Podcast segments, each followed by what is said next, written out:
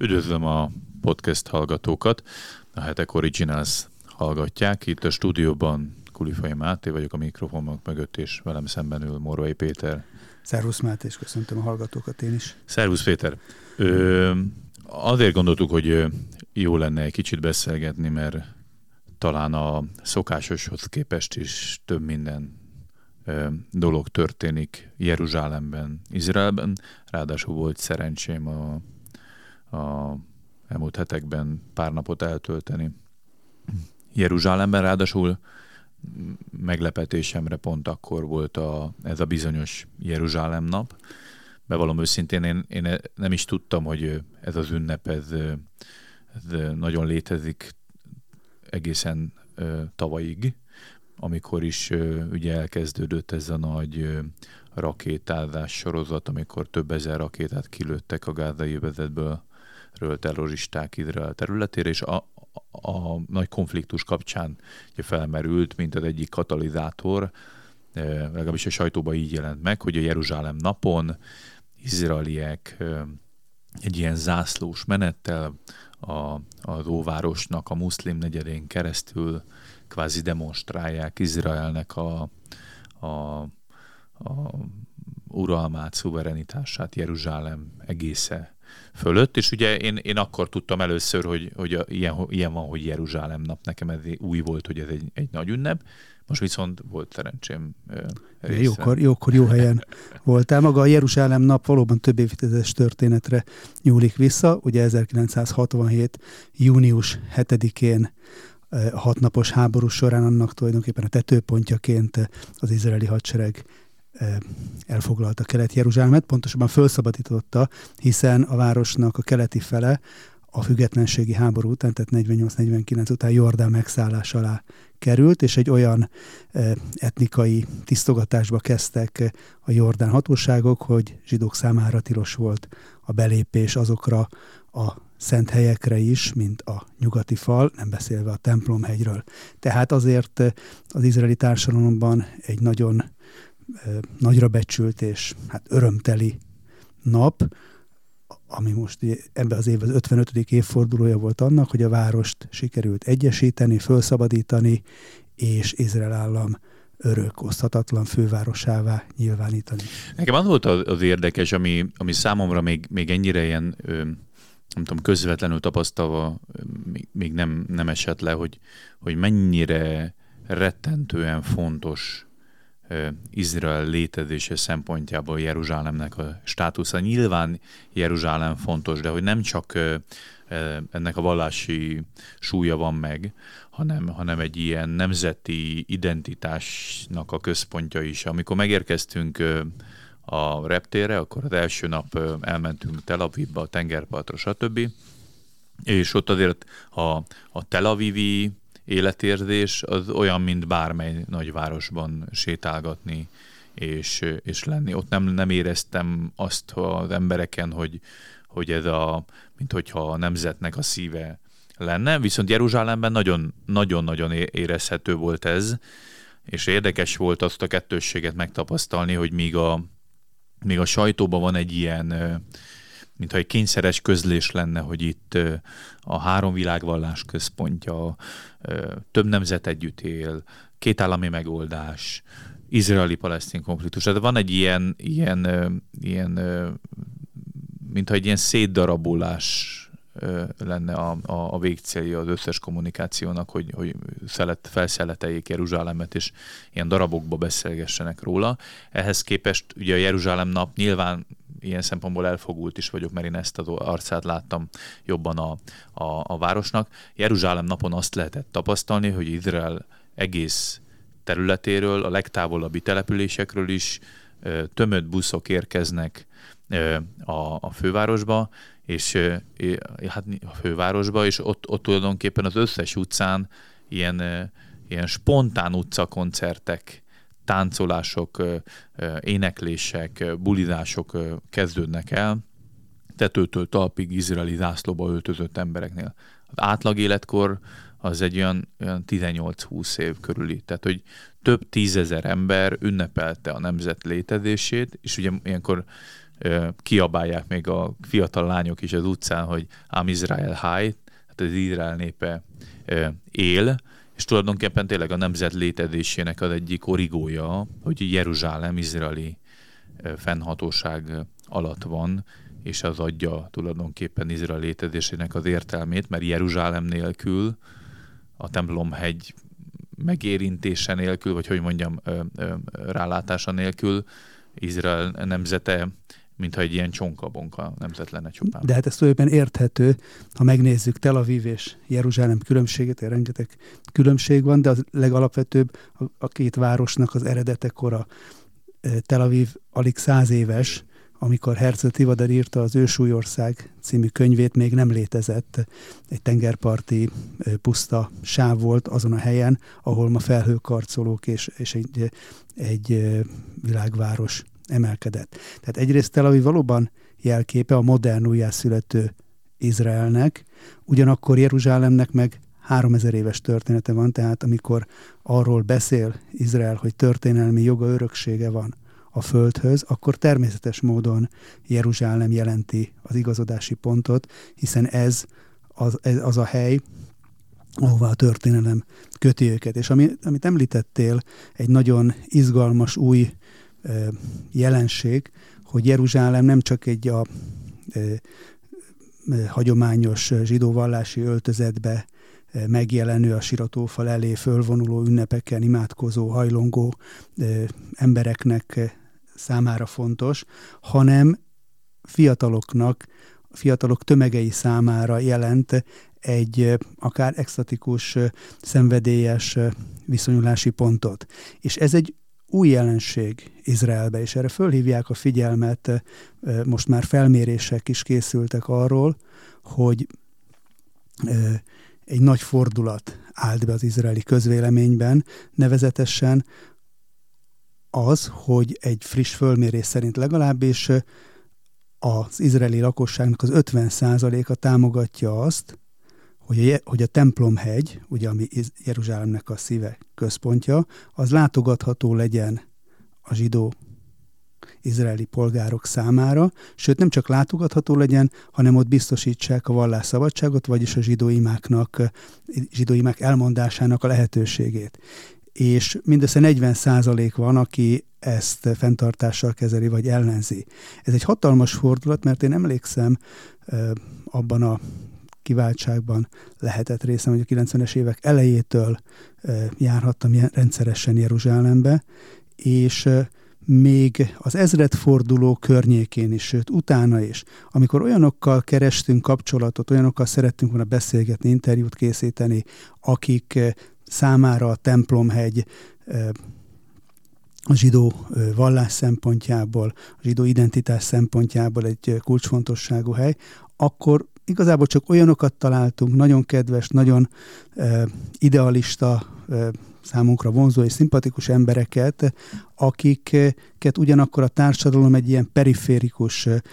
gyanús, vagy akár veszélyes figuraként is tekintett. Tehát olyan, mint például Gerson Solomon, egy 67-es háborúnak egy katonai hőse, aki ott megsebesült a Golánon, és aki utána a templomhegyi mozgalomnak az egyik vezetőjévé vált. Ő a 80-as évektől kezdve a szervezetével együtt, csoportjával együtt minden évben elzarándokolt a templomhegy egyik kapujához, és szimbolikusan a templomnak az alapkövét odavitték. Minden egyes alkalommal a rendőrség útjukat állta, visszakísérte, külföldi újságírók rendszeresen lefotózták őket, és bemutatták, hogy lám, ezek a zsidó szélsőséges fanatikusok, akik rá akarják gyújtani az egész világra a harmadik világháborút azzal, hogy itt provokálják az arabokat. Tehát tulajdonképpen ezt a megközelítést, ezt az izraeli társadalomnak a nagy része elfogadta, ami egyébként érdekesen alakult így, mert 67-ben, amikor elfoglalták, egyesítették a várost, akkor hatalmas lelkesedéssel léptek be Kelet-Jeruzsálembe, és léptek be az Óvárosba, és azon belül a templomhegyre, ugye emlékezetes sokszor lehet hallani, YouTube-on megvan a felvétel is, ahogy a Mordehai Gur tábornok, az izraeli hadseregnek a vezetője bejelenti rádión keresztül azt, hogy a templomhegy, a miénk, birtokba vettük a templomhegyet, és azonnal ott kitűzték az izraeli zászlót a szikladómnak a tetejére, és az elkövetkező napokban megindult egy földtárása, föl térképezése, műszaki alakulatok, az izraeli hadseregnek a műszaki alakulatai kezdték fölmérni a helyet, Slomo Gorennek, az izraeli hadsereg főrabjának a vezetésével, és eltelt néhány nap, amikor aztán hirtelen az akkori izraeli vezetés, Moshe Dayan utasítására, a miniszter utasítására. Ezt az egészet leállította, levetették az izraeli zászlót a szikladomról, megtiltották az izraeli katonák számára a belépést, és az egész hegyet tulajdonképpen egy ilyen szó szerint lepecsételték, átadták a helynek a igazgatását a muszlim vallási hatóság számára, Jordániát bízták meg, azt a Jordániát, amelynek a megszállásáról éppen egyébként felszabadították a várost, és ez annak a Jordániának a kezelésére bízták a templomhegyet, amely semmiféle, nem hogy vallásszabadságot, de az emberi jogoknak a minimumát se biztosította a zsidók de, de számára. Mi volt a legfontosabb indok, ami, ami erre vezette Diant egyébként? Mert ott voltunk, és a feleségemmel beszélgetünk pont erről, hogy, hogy de miért kellett tulajdonképpen visszaadni, vagy mi volt a legfontosabb? Ugye 1967-et írtunk, és akkor volt megerősödőben az arab-palesztin nemzeti mozgalom. És Diane-nak, aki ugye szekuláris vezető volt, igazából ő úgy gondolta, hogy ez egy, ez egy olyan konfliktus forrás, amit Izraelnek nem szabad feszegetnie. Tehát számára stratégiailag azt tűnt logikusnak, és lehet, hogy ebben kívülről, külföldről is, az Egyesült Államok részéről is kapott támogatást, hogy a templom hegyet, ahogy mondtam, tulajdonképpen lepecsételjék, és elválasszák Izraeltől. Formálisan megmaradt Izraelnek elkövetkezendő évtizedekben is a szuverenitása a templomhegy fölött, tehát arról nem mondtak le, nem lett egy ilyen területen kívüli zóna jogilag. Ugyanakkor Izrael önként lemondott a helyhez fűződő minden jogáról, nem csak a területnek a, az igazgatásáról, hanem gyakorlatilag elérhetetlenné tette az izraeliek számára a templomegyet, szimbolikusan is arra ösztönözték, azt tették középpontba, hogy a nyugati fal vagy siratófal az izraeli, izraeliek számára a vallás origója, oda jártak ünnepenként, ugye láttuk a képeket, több tízezer, vagy akár százezrével imádkozni, és a hegy az, az, az, az kívül esett. Ebben nagy segítséget jelentett az, az izraeli vezetés számára, hogy az izraeli főrabbik hoztak egy határozatot még szintén 67-ben, ami azt mondta, hogy mivel nem tudni, hogy a templomhegyen pontosan hol állt annak idején a második szentély, ezért a tisztasági okokból, vallási rituális okokból a zsidók számára nem megközelíthető a hely, mert mivel nem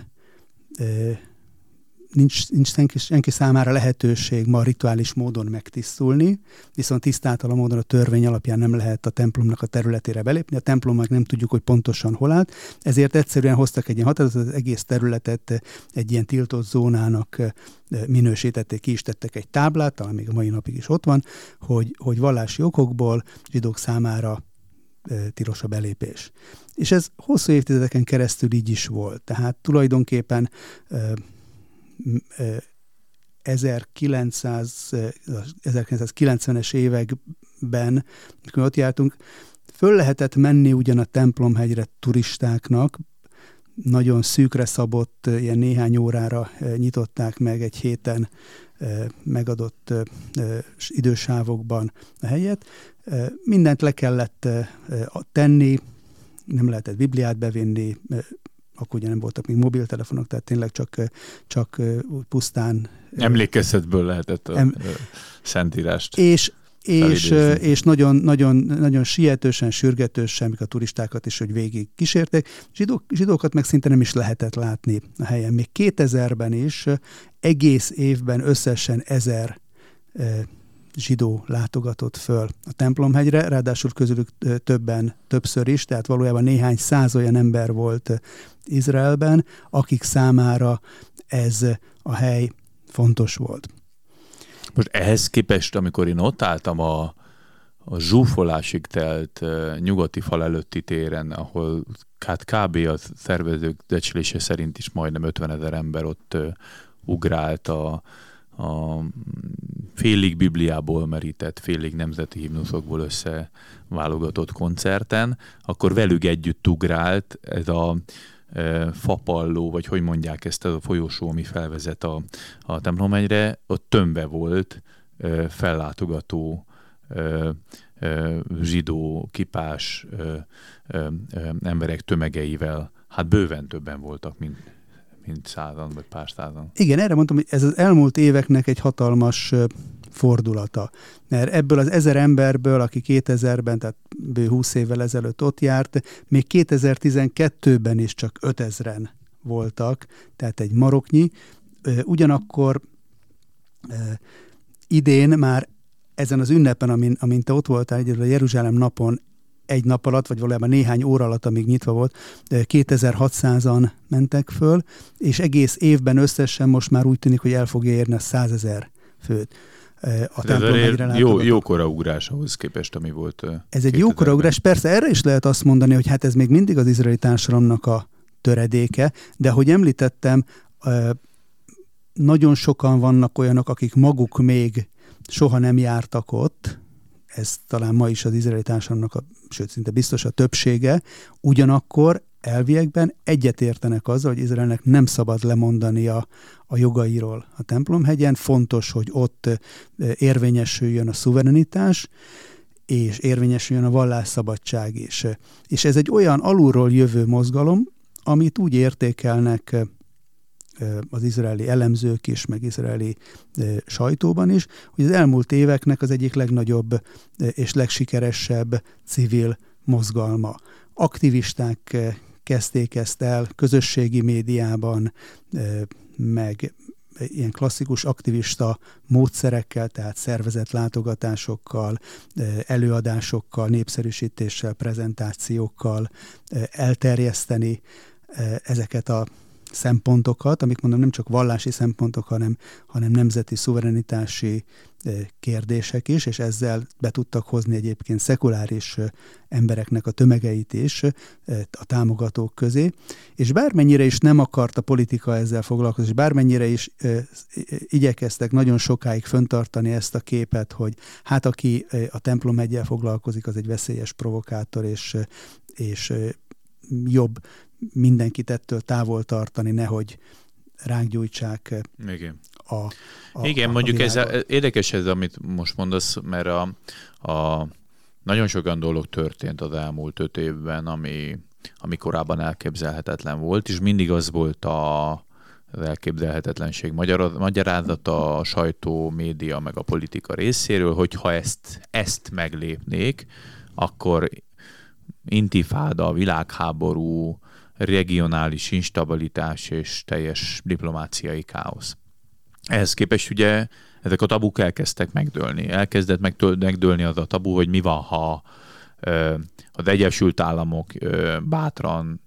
kijelenti, hogy Jeruzsálemet tekinti Izrael fővárosának. Mi van akkor, hogyha a nagykövetségét áthelyezteti Jeruzsálembe? Mi van akkor, hogyha ha, ha, ha nem két állami megoldásról beszélnek. Mi van akkor, hogyha ha elkezdenek esetleg béketárgyalásokat folytatni, vagy helyreállítani diplomáciai kapcsolatot arab országokkal. És mindegyiknél azt mondták, hogy na, na most már tényleg felrobban az a bizonyos bomba, is csak nem robbant föl, hanem valahogy kiderült, hogy igazából ezek olyan dolgok, amik vagy megértek az elmúlt évtizedek után arra, hogy megtörténjenek, vagy csak bátorság kellett hozzá, hogy hogy meglépjék, és most is ö, ugye, ugye az van, hogy, hogy a Jeruzsálemi napi dolgok kapcsán én is olvastam a sajtót, mert azért biztosra akartam menni, hogyha tényleg terrortámadások, meg nem tudom mik vannak, akkor nem menjünk be a, a közepébe a, a dolgoknak. És tényleg az, az volt az, az abszurd, hogy, hogy olvasom a, a szálláshelyen, ami szintén Jeruzsálemnek a központjában volt, nagyon közel az óvárosod, olvasom a mobilomon, hogy ellentmondásos, szélsőséges vallási fanatikusok és radikális szervezetek kontraproduktív felvonulása, ami nyílt provokáció a, a város muszlim lakosságával szemben, és, és veszélyeztetik, hogy megint kirobban egy háború, meg polgárháború. És mondom, hogy tök furcsa, mert hogy amikor délelőtt ott jártam, és készülöttek, akkor egyáltalán nem, nem volt érezhető ez a fajta, fajta feszültség, és utána csak azért is bementünk délután a, a, meg este a, a, az óvárosba, meg a templomhegy mellé, és egyáltalán nem volt érezhető, hogy itt bárki radikális, szélsőséges, verekedő suhanc. Nyilván voltak ilyen incidensek, ahogy minden tömegrendezvényen vannak, de nem ez volt a markáns vonulata. És ugye az egyik legnagyobb központi vitatéma az volt ezzel az egész rendezvényel kapcsolatban, hogy miért kell ennek a zászlós menetnek pont a damaszkuszi kapunál, pont a muszlim negyeden keresztül bemenni a városba, mert hogy ez, ez surlódási pont. És ugye azt mondják erre a szervezők, és, és ott értettem meg igazán ennek a lényegét, hogy, hogy abba a pillanatban,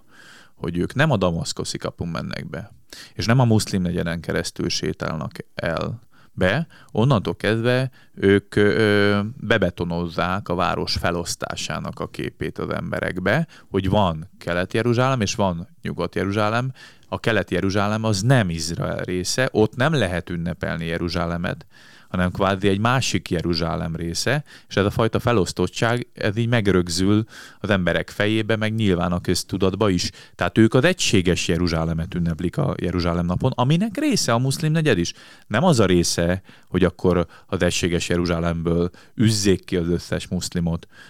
utasítják ki az összes arabot, verjék meg az ott lakókat, egyáltalán nem, hanem csak annyi, hogy az a rész is ugyanúgy Jeruzsálem, meg ez a rész is ugyanúgy Jeruzsálem. A nyugati fal előtti tér is ugyanúgy Jeruzsálem, és a nyugati fal fölött levő Temlomhegy is ugyanúgy Jeruzsálem része, mindegyiket ünneplik, és mindegyik Izrael része, mindenhol kell, hogy Izrael zászlaja loboghasson.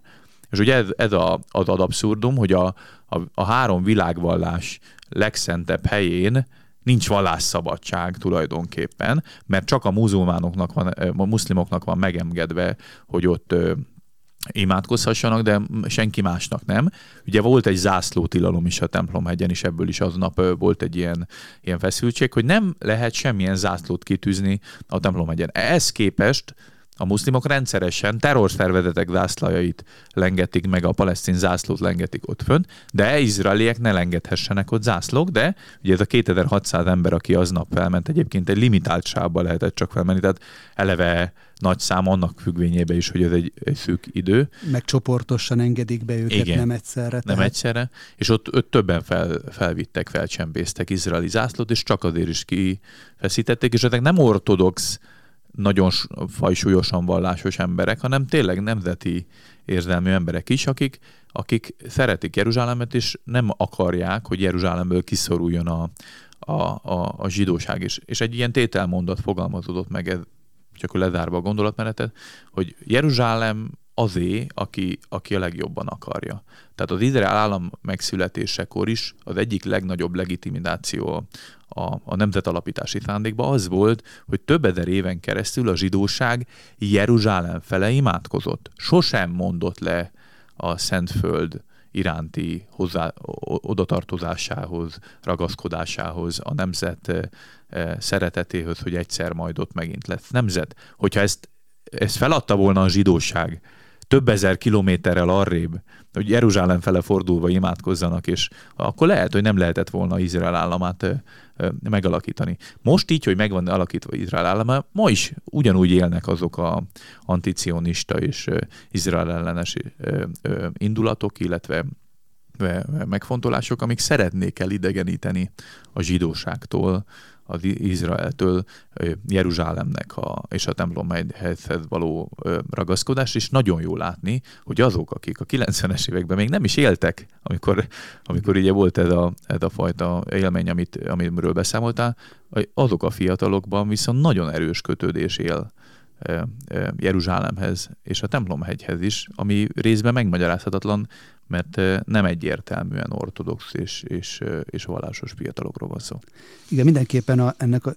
tendenciának egy hajtóereje a dinamikáját a szuverenitásnak a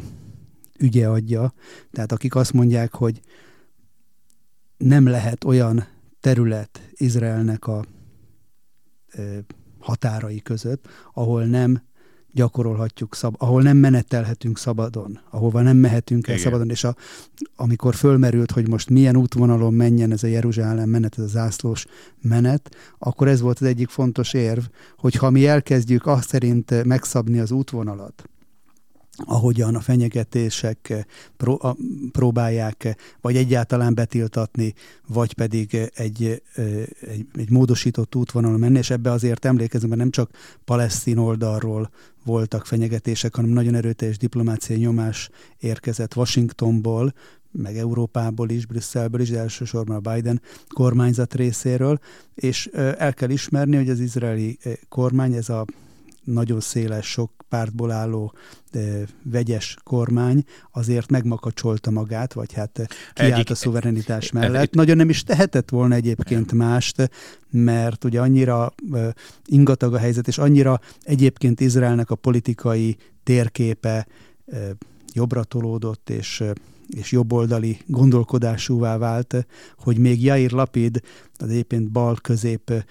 külügyminiszter is azt mondta egy sajtótájékoztatón, hogy nem tartja megnyugtatónak azt a gondolatot, hogy a zsidók nem élveznek vallásszabadságot ezen a helyen, mert a templomhegyen is zsidókat tiltanak ki onnan. Tehát ez is egy jele annak, hogy van egy alapvető változás, és az, hogy egyébként ellenállnak ezeknek a fenyegetéseknek és diplomáciai zsarolásoknak, nyomásoknak,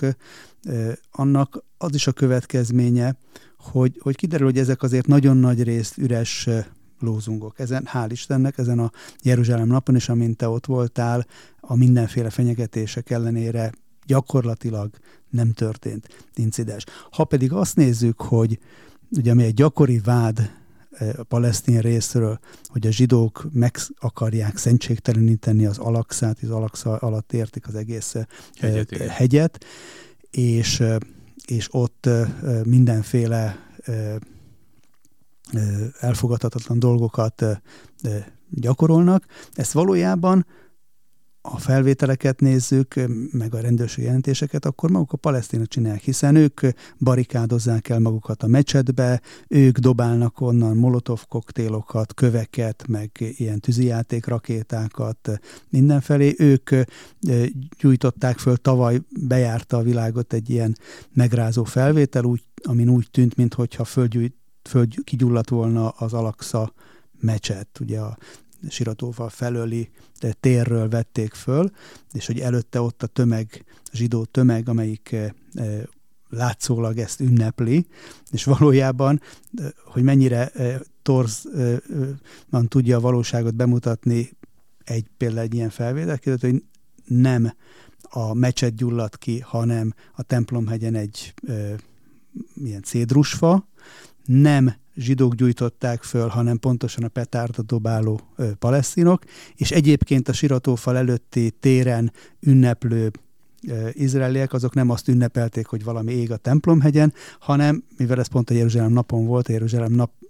menetnek az utolsó állomása volt, és azok érkeztek oda. Tehát, hogy ilyen hangulatkeltések kell szemben sokszor nagyon fontos megnézni a tényeket, és azért Izraelbe az izraeli társadalom